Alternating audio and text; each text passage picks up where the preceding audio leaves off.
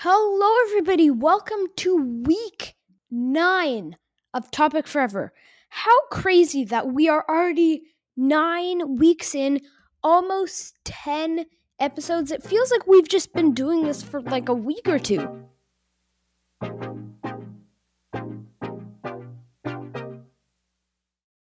Yeah, so we have a lot to talk about today, but something that was not in the script that just happened is my friend keeps repeatedly texting me uh, saying, do you want to FaceTime? And I'm saying, sorry, I am recording a podcast. Um, and so yeah, uh, with that out of the way, um, a really, really amazing thing that happened this week uh, to both me and Oscar is, um, Oscar, do you want to talk a bit about Judy coming over and maybe explain to the audience who is Judy? Um, so Judy is a, it, she was my first teacher. Uh, that's the way I can put it. She was my first teacher when I started at Q Park Montessori, which is the school that I started at. I started in CASA two, which is basically, I think it's uh, junior kindergarten. Mateo, yeah, I think, I think I think that's the right thing. I'm pretty yes. sure. Yes. And so I started in CASA two, and Judy was my teacher for two years, and she sadly left when I was in grade three. And so she listened to our podcast and she came over to congratulate us about it. And she was just really lovely. She like wrote us cards and everything. And we hadn't seen Judy in years. Like, Mateo, I don't think I have I hadn't seen her since grade three. Yeah, I mean, the last time I saw, if if you guys haven't figured out yet, um, we were both in the same CASA class, or some yeah, people would call it Mateo, kindergarten. You started you started in CASA one, didn't you? Yeah, yeah. I started I started in CASA one. Yeah. Um, and yeah, I haven't seen her since she's left our old school.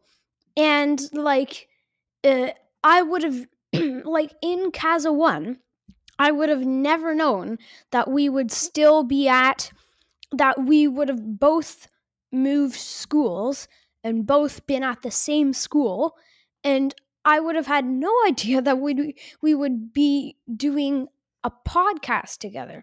So it's just amazing. And yeah, Judy, she came over to congratulate us. And tomorrow on Sunday, because we're recording on Saturday, uh, we are actually, she gave us like, it's a, I it's a uh, Pizzaiolo. Pizzaiolo, I think that's, yeah. Pizza, Pizzaiolo.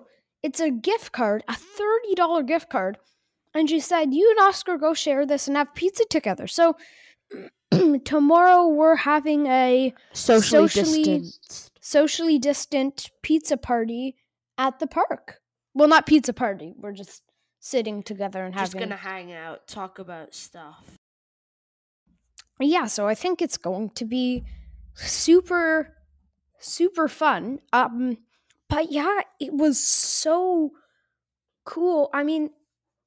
It's, I don't know, randomly, um, Judy just kind of contacted, contacted us, and she said, like, you know, can I come over? And yeah, a funny, a f- another funny story about Judy coming over is I thought she was coming to both of our houses on Friday, which was when we're recording this yesterday.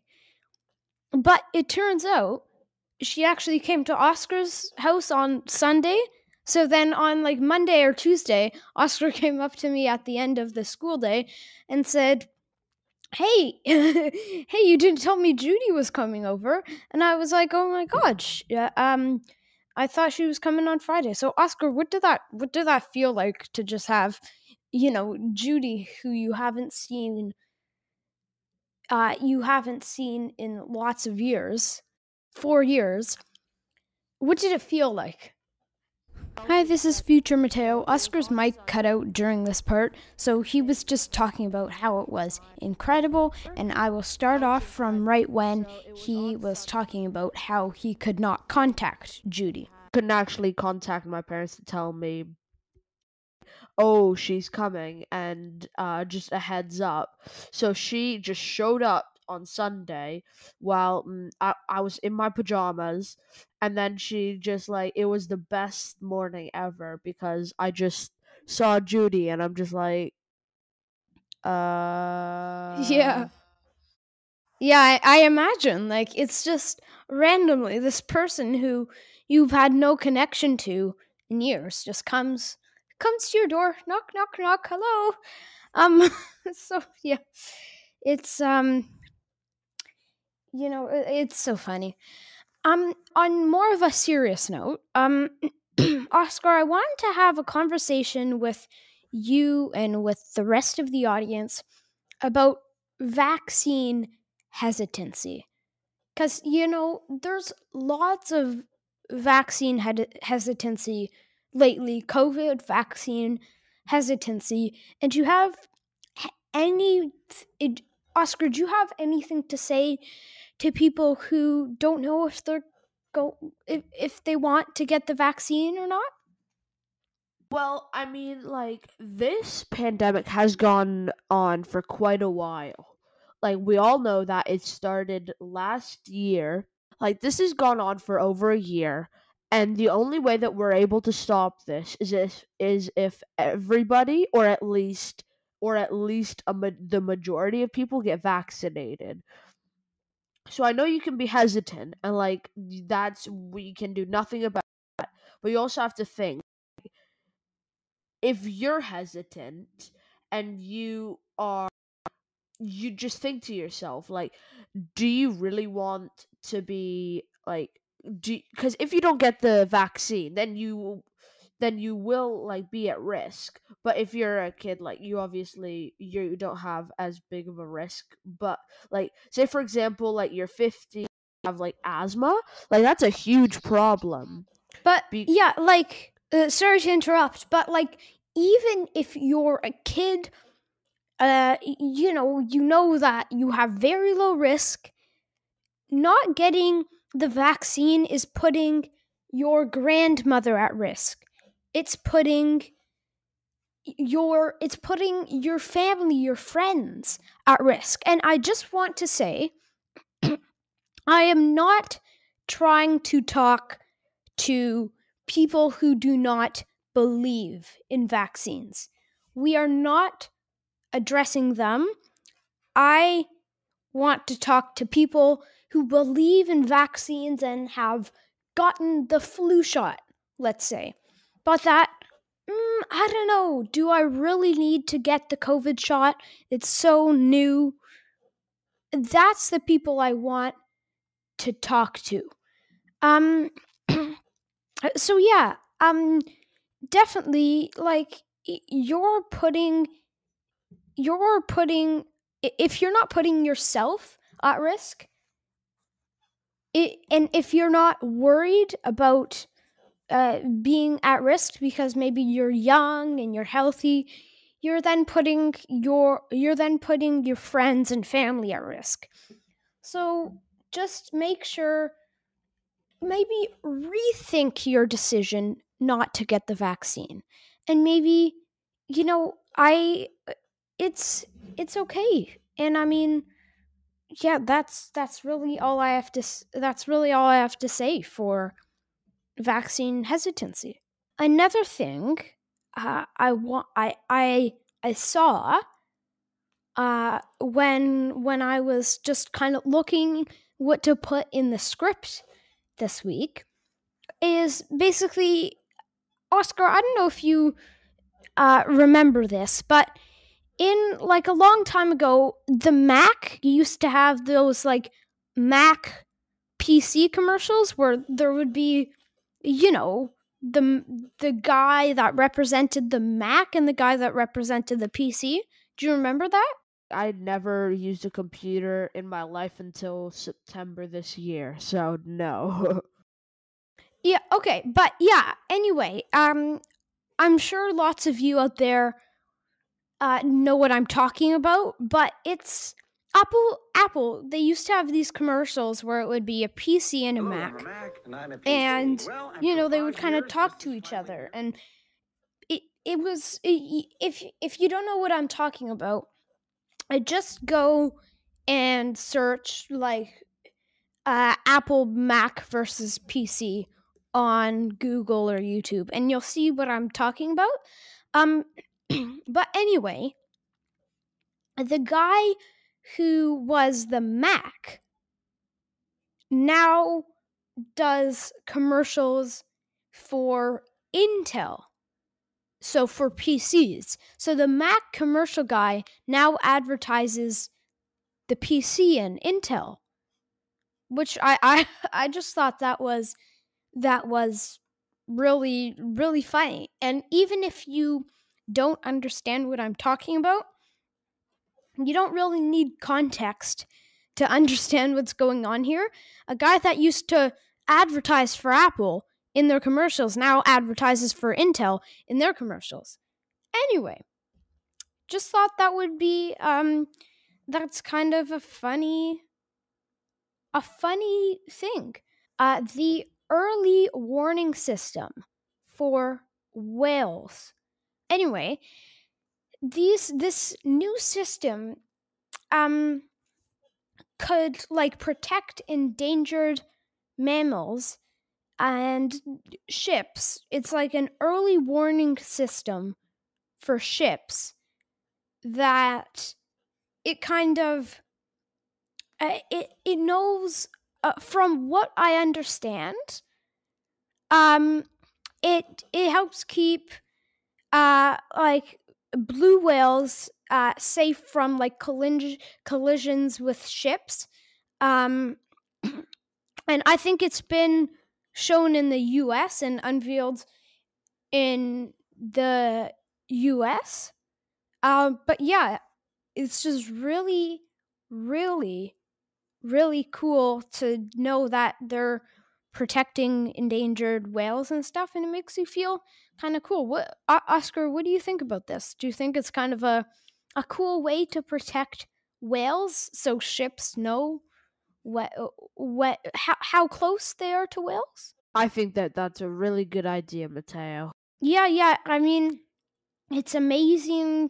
It's amazing what they can do. Um, to it's amazing how how they can, you know, get little trackers and stuff to uh, to kind of almost save save the planet, um, because, you know, there's some people that are killing tons and tons of fish, and, you know, um, but and there's some people that are actually saving the whales and saving the fish.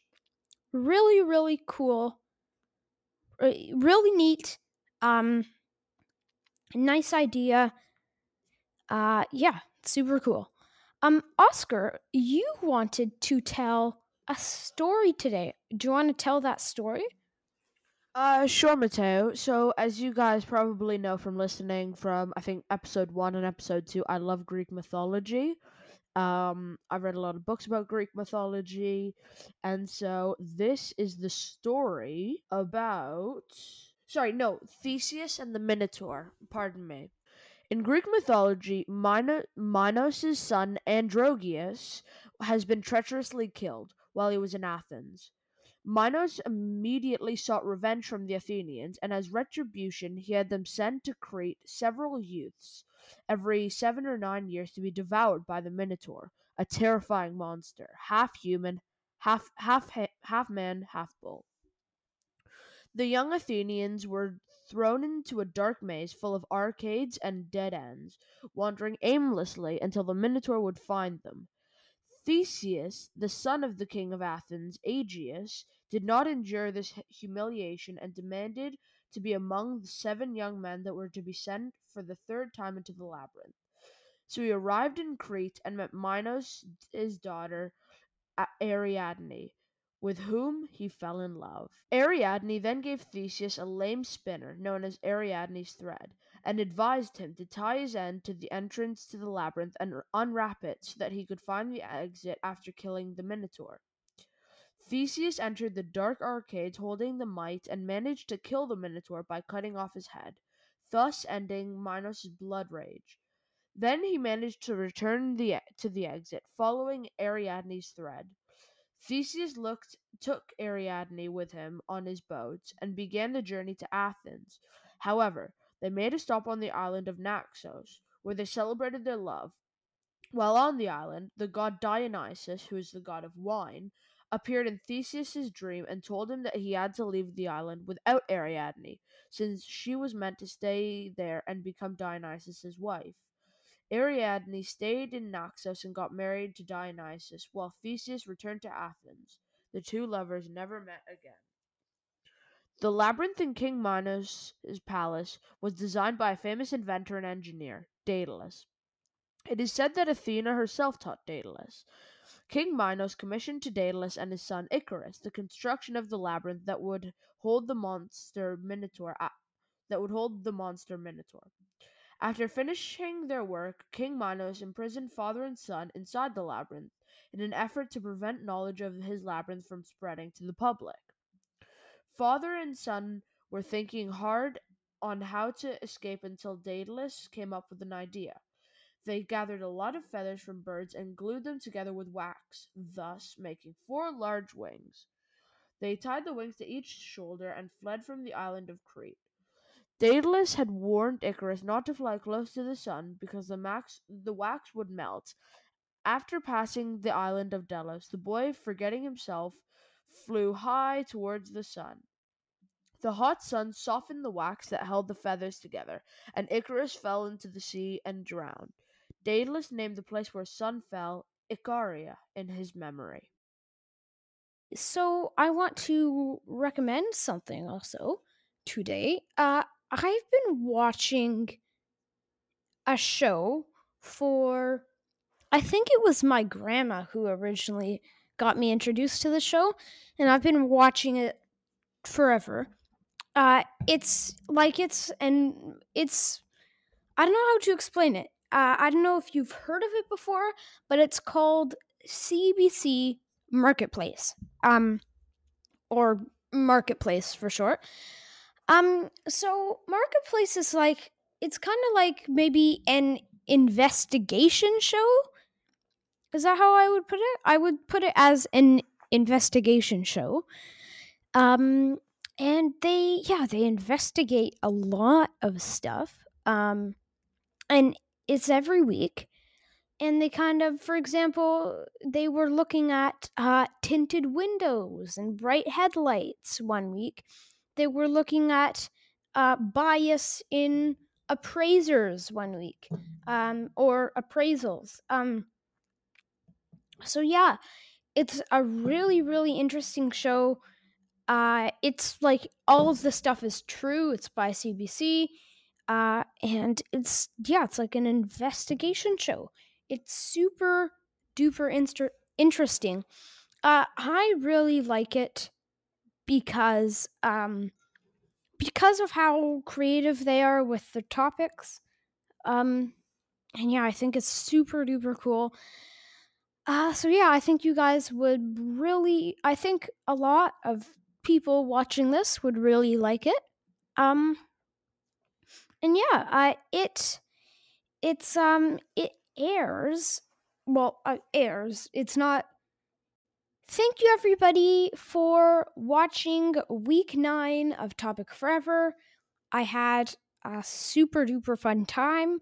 Oscar, I hope your I hope your cold um gets better.